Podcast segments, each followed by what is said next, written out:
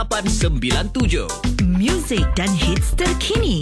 Silih berganti. Tanpa henti. Ria 897. Ria, Ria, Ria 897. Muat turun aplikasi Mi Listen atau dengar kami di millicent.sg. Misteri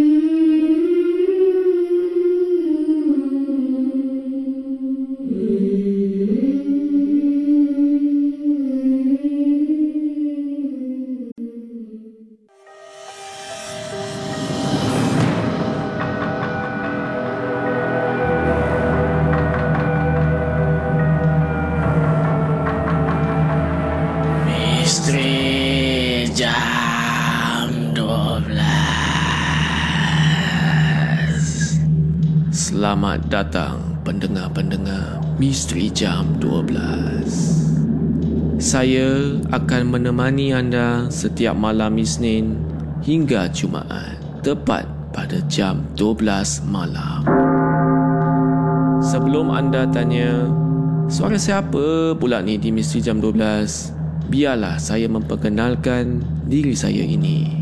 Nama saya Hafiz Aziz dan saya dari UXM. UXM adalah YouTuber di Singapura yang membuat konten-konten seram di YouTube. Dan kali ini saya teruja sangat untuk kongsikan kisah-kisah dan pengalaman seram kepada pendengar Misteri Jam 12 Gerun Malam. Sebelum saya bermula, saya ingin ingatkan kepada anda semua, jangan mudah percaya atau terbawa-bawa dengan kisah yang saya akan ketengahkan nanti. Dan ambillah kisah-kisah ini sebagai satu hiburan sahaja.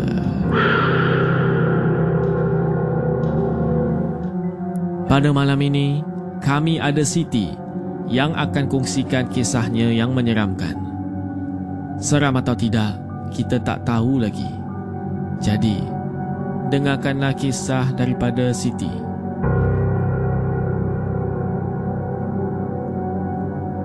Salam Hafiz. Nama saya Siti bukan nama sebenar. Saya nak kongsikan pengalaman seram saya diganggu oleh hantu raya yang dibela. Satu kisah benar yang berlaku pada saya yang terjadi kepada saya sekitar tahun 2000 di mana saya berkenalan dengan seorang lelaki yang pada mulanya saya sendiri tak tahu pun yang dia ni didampingi hantu raya. Saya berikan nama dia Zam. Bila hubungan kami semakin serius, jadi kami pun declare lah sebagai pasangan kekasih. Usia saya pada masa tu 20 tahun dan Zam ni 23 tahun. Hubungan cinta tu sama je lah macam pasangan lain yang dalam proses dating. Sekali-sekala kita keluar untuk berjumpa. Selepas setahun bercinta, saya mula rasa sesuatu yang pelik. Rasa macam ada tak kena. Sebab sentiasa rasa ada sesuatu yang memerhatikan. Tapi saya tak nampak siapa. Ditambah lagi, bila tidur ni, saya selalu ditindir. Pernah juga pada satu malam tu, saya kena tindir dan nampak satu lembaga hitam seperti seorang nenek tua sedang merangkak ke atas badan saya. Sejak dari malam tu, memang kerap berlaku kejadian yang menyeramkan pada diri saya. Sehingga kan, masa mandi pun terasa macam ada lembaga hitam tu sedang berdiri di belakang saya. Tapi bila saya toleh, saya tak nampak dia lagi. Nak kata mainan perasaan sebab takut pun tak pasti. Sebab tu antara tanda-tanda gangguan makhluk halus. Memang kita akan rasa seperti ada sesuatu yang sedang memerhatikan kita. Bila kita ni bersorangan. Saya pernah cerita perkara tu kat Zam. Tapi Zam ni dia suruh saya berdoa dan solat je. Saya pun tak adalah nak syak apa-apa. Selepas dua tahun kami bercinta, Saya pun diterima baik oleh keluarga Zam. Pernah satu hari itu, mak kepada Zam ajak bermalam kat rumah. Sebab Zam ni dia outstation masa tu. Sebab Zam outstation masa tu. Kat rumah Zam, saya diberi satu bilik paling depan sebab bilik tu kosong. Nak dijadikan kisah seram lagi. Bila saya sedang nyenyak tidur, tiba-tiba saya terdengar suara lelaki berbisik panggil nama saya. Suara tu memang betul-betul tepi telinga saya. Dan suara tu panggil nama saya berulang-ulang kali. Sebab terlampau takut, saya memang tak berani untuk buka mata. Sampai suara tu hilang, barulah saya beranikan diri untuk buka mata dan tengok sekeliling bilik. Tapi bila saya periksa bilik tu, memang tak ada sesiapa pun. Makin cuaklah saya dibuatnya. Sebab dalam rumah tu cuma mak dan Zam je tinggal di situ. Bermakna, cuma ada seorang lelaki. Tapi pada malam tu, Zam memang tak ada kat rumah dia kerja outstation. Jadi suara siapa yang berbisik tepi telinga saya kalau itu bukan Zam? Pada masa tu dalam pukul 2 pagi. Lebih kurang pukul 4 pagi, saya terbangun untuk ke bilik air. Kedudukan bilik air Kedudukan bilik tu betul-betul menghadap meja makan di dapur. Bila saya buka pintu, saya ternampak kelibat yang saling tak tumpah macam Zam. Sedangkan Zam ni tak ada rumah. Kelibat tu duduk cara membelakangi saya. Jadi saya tak nampak muka, saya nampak badan je. Berderau sekejap darah saya. Bila berdepan dengan situasi macam tu, dikala orang masih nyenyak tidur dan suasana yang masih gelap siapa yang saya nampak tu. Sebab saya ni sedang takut. Saya terus tutup pintu bilik saya. Sampai ke pagilah saya memang tak boleh tidur. Pada keesokan hari itu, saya cerita kat Zam. Dan Zam pula boleh kata kat saya yang mungkin saya ni cuma mengigau. Para pendengar semua, Itulah kisah daripada Siti. Jangan ke mana-mana. Saya akan sambung kisah Siti di bahagian kedua di Misteri Jam 12 Gerun Malam.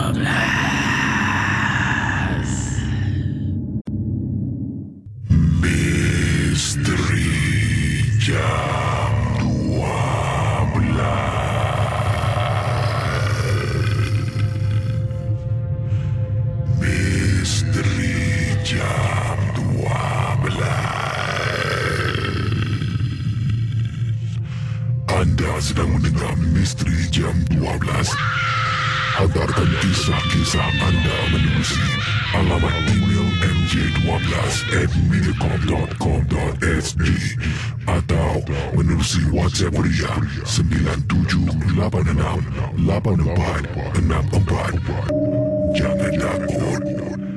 Lawan. Mediacorp Ria 897. Hits demi hits. Istri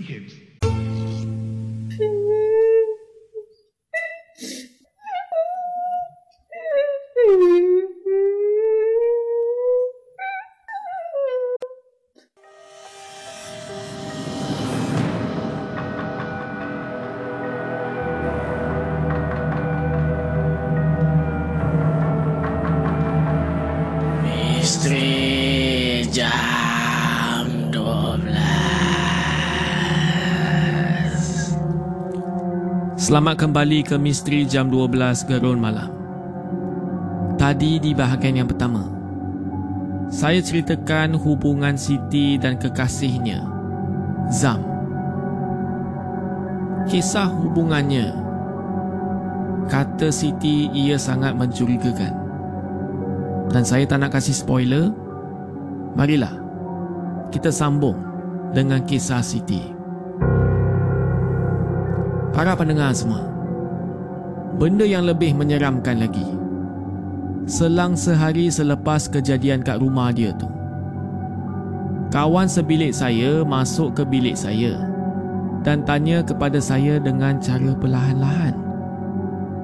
Kenapa panggil kekasih saya datang ke rumah Dan bagi dia masuk rumah bujang perempuan? Bagi dia masuk rumah perempuan saya pun terkejut lah. Selama ni, memang Zam tak pernah masuk rumah kami. Kalau datang pun, dia setakat untuk ambil saya je. Dan kalau dia ambil saya tu, dia akan duduk dalam kereta dia dan tunggukan saya kat sana. Dengan yakin kawan sebilik saya kata, memang dia nampak Zam dalam rumah. Siap senyum dan tegur lagi kawan baik saya. Mak ai. Siap beramal mesra lagi eh? Gila kau. Gila tak meremang bulu roma saya. Tak pasal-pasal dah. Kami bergaduh pula. Untuk kepastian, kami berdua keluar nak tengok sama ada betul atau tak Zam ada kat dalam rumah. Tapi malangnya masa tu dah tak ada dah. Tapi kawan sebilik saya ni betul-betul yakin nampak Zam sedang tengok TV dalam rumah tadi. Saya pun rasa tak berapa sedap hati sebab banyak sangat kejadian pelik berlaku pada diri saya. Jadi, saya pun ceritalah dengan kawan saya tu. Rupa-rupanya para pendengar, bukan saya seorang je yang kena kacau. Tapi kawan saya pun sama sebab selalu nampak kelibat Zam di belakang rumah. Cuma tak berani nak bagi tahu je. Sebab dia risau kalau saya ni nanti kecil hati pula. Pada masa tu masing-masing dah pelik dah. Kenapa kelibat si Zam ni selalu ternampak pada masa yang tak sepatutnya? Kadang-kadang pada pukul 4 pagi. Kadang-kadang pukul 11 pagi. Masa tu memang si Zam ni kat tempat kerja. Saya memang dah mula curiga. Apa yang kami nampak tu sebenarnya Bukan Zam. Mulalah Rasa sesuatu yang mistik sedang berlaku. Jadi atas nasihat kawan saya Kami merujuk kepada seorang ustaz Untuk mendapatkan kepastian dan penjelasan Kepada semua perkara pelik yang kami alami Berkaitan dengan Zam. Macam nak tercabut jantung Bila ustaz tu cakap Zam, Zam memang ada dampingi hantu raya. Saya pun mula jadi tak tentu arah. Saya tak tahu nak buat apa dah. Dari cerita ustaz tu, hantu raya tu pun suka kat saya macam Zam sayang kat saya. Jadi dia sentiasa menjaga saya ni. Apabila saya di rumah ketika tak bersama dengan teman lelaki saya. Kira hantu raya ni boleh jadi macam bodyguard jugalah. Apa yang paling saya kecewa? Sebenarnya Zam tahu hantu raya dia tu ada.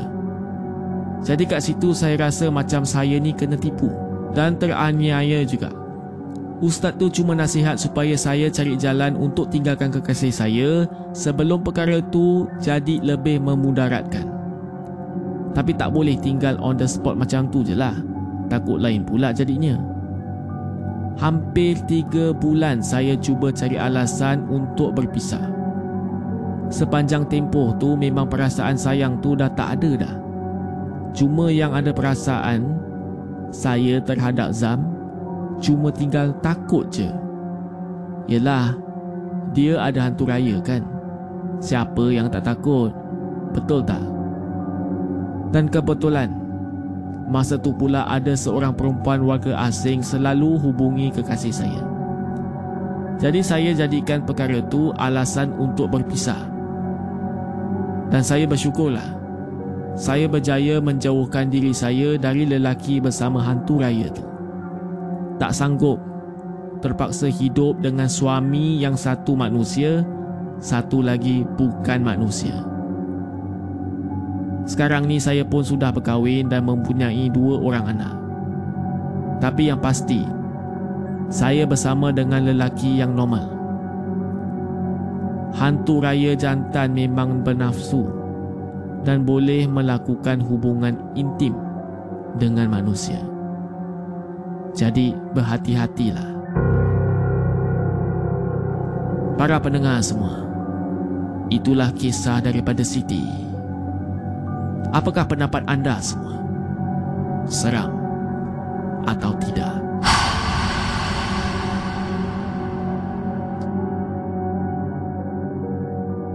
Ingin saya ingatkan lagi, jangan mudah percaya dengan kisah-kisah yang diketengahkan. Anggaplah kisah-kisah ini sebagai suatu hiburan sahaja.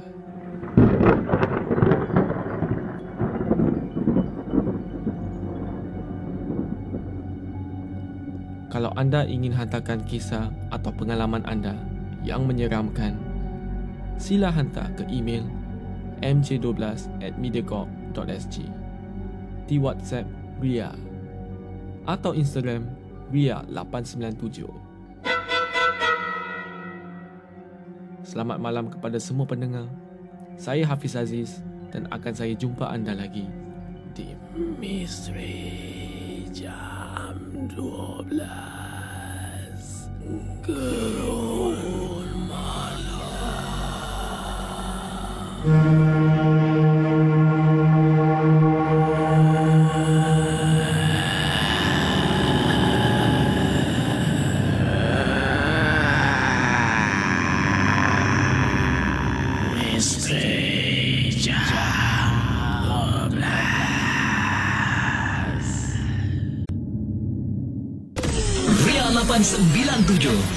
turun aplikasi Mail Listen Atau dengar kami di maillisten.sg Pemacu bahagia anda. You're listening to the sounds of Mediacorp Ria 897 Info, music, hits overload. Mediacorp Ria 897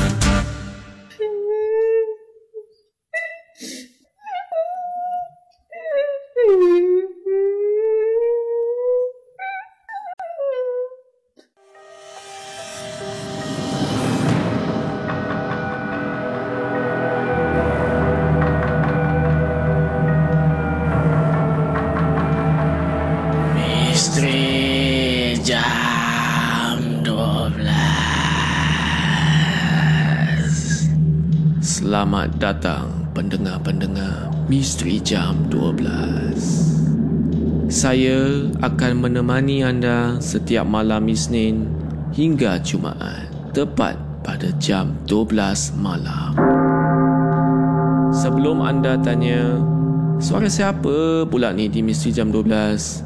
Biarlah saya memperkenalkan diri saya ini. Nama saya Hafiz Aziz dan saya dari UXM. UXM adalah YouTuber di Singapura yang membuat konten-konten seram di YouTube. Dan kali ini saya teruja sangat untuk kongsikan kisah-kisah dan pengalaman seram kepada pendengar Misteri Jam 12 Gerun Malam. Sebelum saya bermula, saya ingin ingatkan kepada anda semua, jangan mudah percaya atau terbawa-bawa dengan kisah yang saya akan ketengahkan nanti. Dan ambillah kisah-kisah ini sebagai satu hiburan sahaja. Pada malam ini, kami ada Mikhail yang akan kongsikan kisahnya yang menyeramkan. Seram atau tidak, kita tak tahu lagi. Jadi, dengarkanlah kisah daripada Mikhail.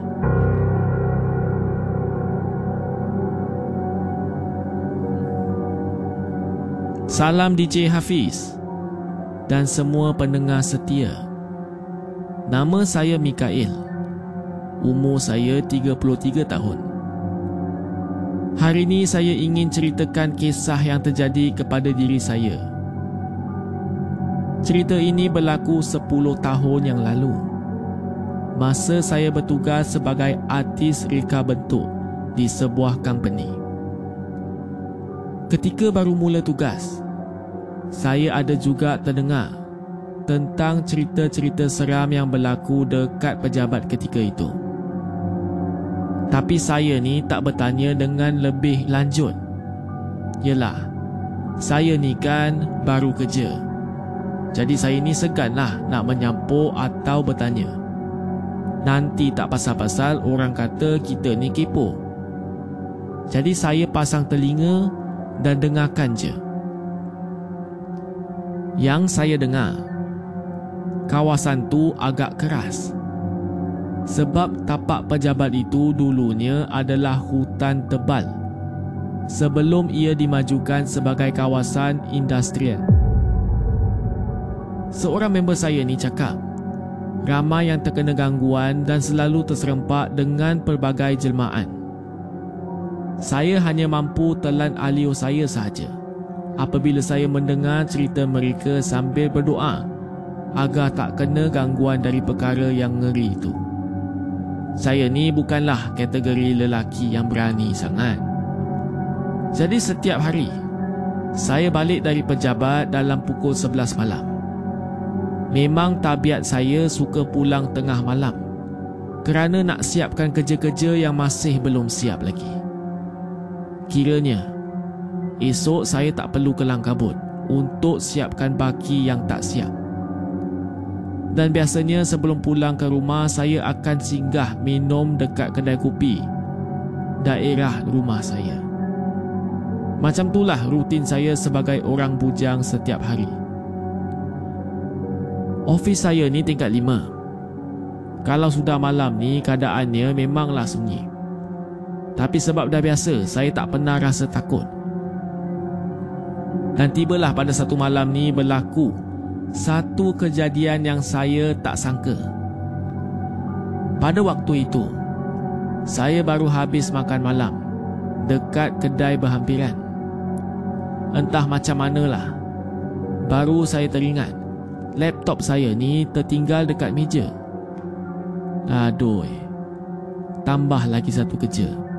Tak pasal-pasal saya terpaksa patah balik ke pejabat. Masa saya masuk ofis saya tu, saya tengok lampu dekat bilik saya memang terang benderang. Saya pun tinjau sekeliling sambil dalam hati tertanya kalaulah ada budak-budak lain yang belum balik. Tapi bila saya perhatikan memang kosong je. Memang betul lah saya orang terakhir pulang tadi. Tapi bila diingatkan semula, rasanya saya dah tutup semua lampu dan aircon sebelum keluar. Saya keluar bilik dan tengok dekat sekitar ruang pejabat. Memang tak nampak kelibat sesiapa. Jadi saya pergi ke meja, ambil laptop saya, masukkan ke dalam beg. Saya pasti tak ada barang lain yang tertinggal.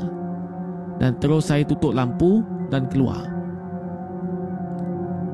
Tapi masa saya tutup pintu dan jalan beberapa langkah, tiba-tiba telinga saya ni dengar bunyi macam ada orang tengah main gitar. Kadang kuat, kadang perlahan. Terus jantung saya ni berdegup dengan kencang lah. Dari mana pula datangnya bunyi itu? Takkan ada yang nak takutkan saya. Saya buka balik pintu pejabat sambil saya membuka lampu dari handphone saya. Saya suluh keadaan kat situ. Tak nampak apa-apa yang mencurigakan kecuali komputer yang tersusun kemas dekat meja luar. Saya jalan perlahan ke arah meja Saiful yang terletak di sudut hujung. Saya nak tengok di situ saya nak tengok di situ kerana setahu saya hanya ada satu gitar di pejabat ini. Dan gitar tu si Saiful punya. Biasanya setiap kali rehat atau selepas waktu kerja, Saiful dan beberapa member akan bermain gitar di sudut mejanya. Begitulah cara mereka melepaskan tension dan penat masa kerja. Bila sampai di mejanya, para pendengar semua, saya ni tergamam. Saya lihat gitar milik dia tu tersandar elok dekat dinding belakang kerusinya. Para pendengar semua, itulah kisah Mikael di bahagian yang pertama. Jangan ke mana-mana. Saya akan sambung kisah Mikael di Misteri Jam 12 Gerun Malam.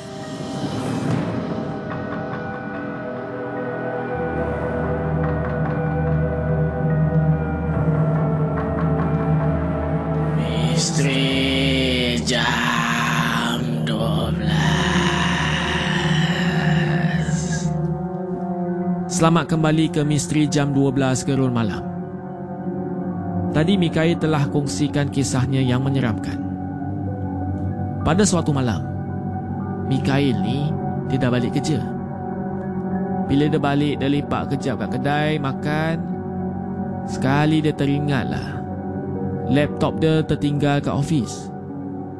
Bila dia patah balik tu, dia memang seorang kat dalam office. Lepas dah ambil laptop tu, dia tutup pintu, tutup lampu dan nak jalan dah. Tiba-tiba dia terdengar bunyi gitar. Siapa yang main gitar tu? Saya pun tak tahu lagi. Baiklah. Saya akan sambung kisah Mikael. Entah kenapa tiba-tiba jantung saya ni berdebar dengan kencang. Cerita member-member sebelum ni, saya semua teringat. Ada kita lain ke kat pejabat ni? Cakap saya dalam hati. Ketika saya sedang mencari jawapan, saya sekali lagi tergamam. Lampu siling menyala terang dekat pejabat masa tu. Saya tak tunggu lama.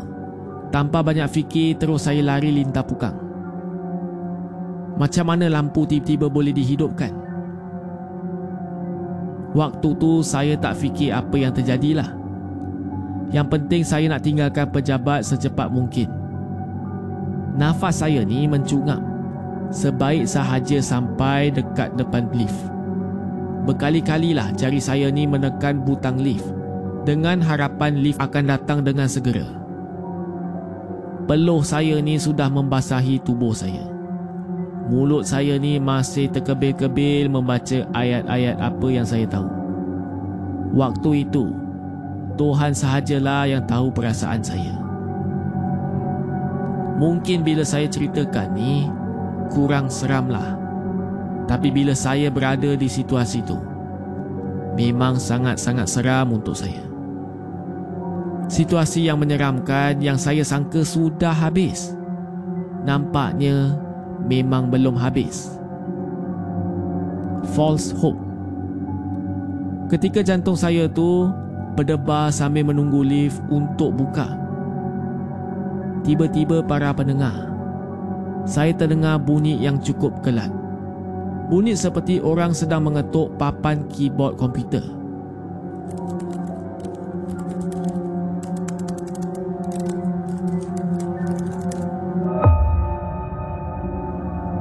Bunyinya cukup kuat dan jelas. Macam ada ramai pekerja yang sedang bertugas di pejabat masa tu. Gaya dan bunyi tak ubah. Seperti suasana ketika saya sedang bekerja di waktu siang. Berkali-kali saya tekan butang lift untuk tinggalkan ofis itu. Jantung saya ni memang macam nak tercabut. Bulu roma saya di tengkuk pula dah lama tegak berdiri. Member-member saya cerita tu semua memang betul. Dan bila pintu lift terbuka, saya tak higi-higi saya masuk. Saya dengar bunyi ketawa. Bunyi ketawa tu seperti ada budak perempuan sedang ketawakan saya. Dan bunyi petikan gitar berulang kali dekat pejabat saya. Bila saya sampai di kawasan parking, saya terus hidupkan enjin kereta saya Saya pecut untuk balik Masa tu saya dah tak hiraukan keadaan di sekeliling. Dalam fikiran nak balik rumah secepat mungkin. Kisah saya diganggu menjadi topik perbualan rakan sekerja dekat pejabat.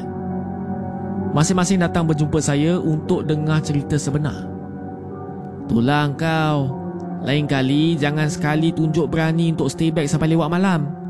Ha, sekarang kau dah kena kan? ha, Memang sajak muka kau. Kata Rizal Dia ketawakan saya. Nasib baiklah dia kasih kau dengar bunyi je. Kalau dia menjelma. Ha, Tak mati kau. Kau cuba bayangkanlah kalau dia menjelma di depan muka kau tu. Aduh. Kawan saya lagi satu Memanaskan keadaan. Betul, saya pun tak salahkan member saya. Sebab sebelum ni dah banyak kali diorang nasihat Jangan tinggal dekat ofis tengah-tengah malam.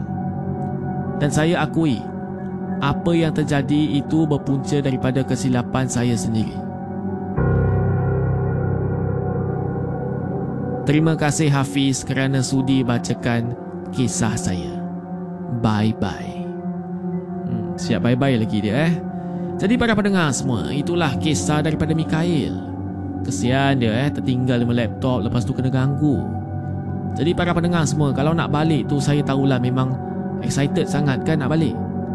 Tapi kalau boleh jangan lupa barang-barang anda. Takut-takut nanti kena gangguan pula. Para pendengar semua. Itulah kisah daripada Mikael. Apakah pendapat anda? Seram atau tidak?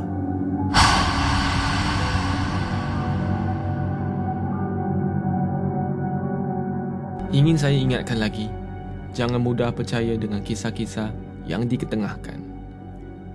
Anggaplah kisah-kisah ini sebagai suatu hiburan sahaja.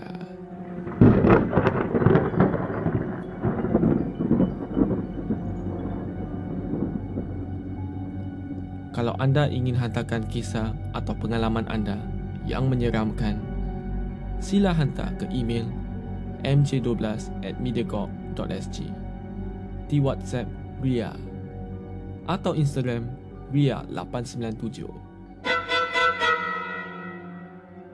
Selamat malam kepada semua pendengar. Saya Hafiz Aziz dan akan saya jumpa anda lagi di Misteri Jam 12. Gerun Malam.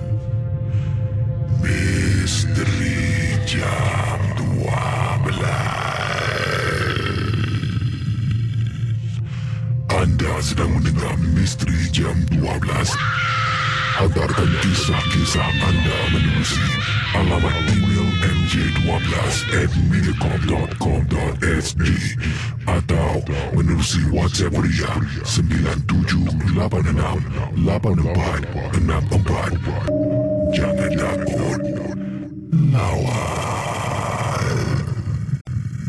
Ria 897 Berlega di dunia digital Ria 897 bermanifestasi dunia digital dari kota Singa ke seluruh Asia, dari Asia Tenggara ke Eropah, dari Timur Tengah ke benua Amerika. Dari bandar utama dunia ke sempadan negara, pekan dan kota. Kami bersama anda.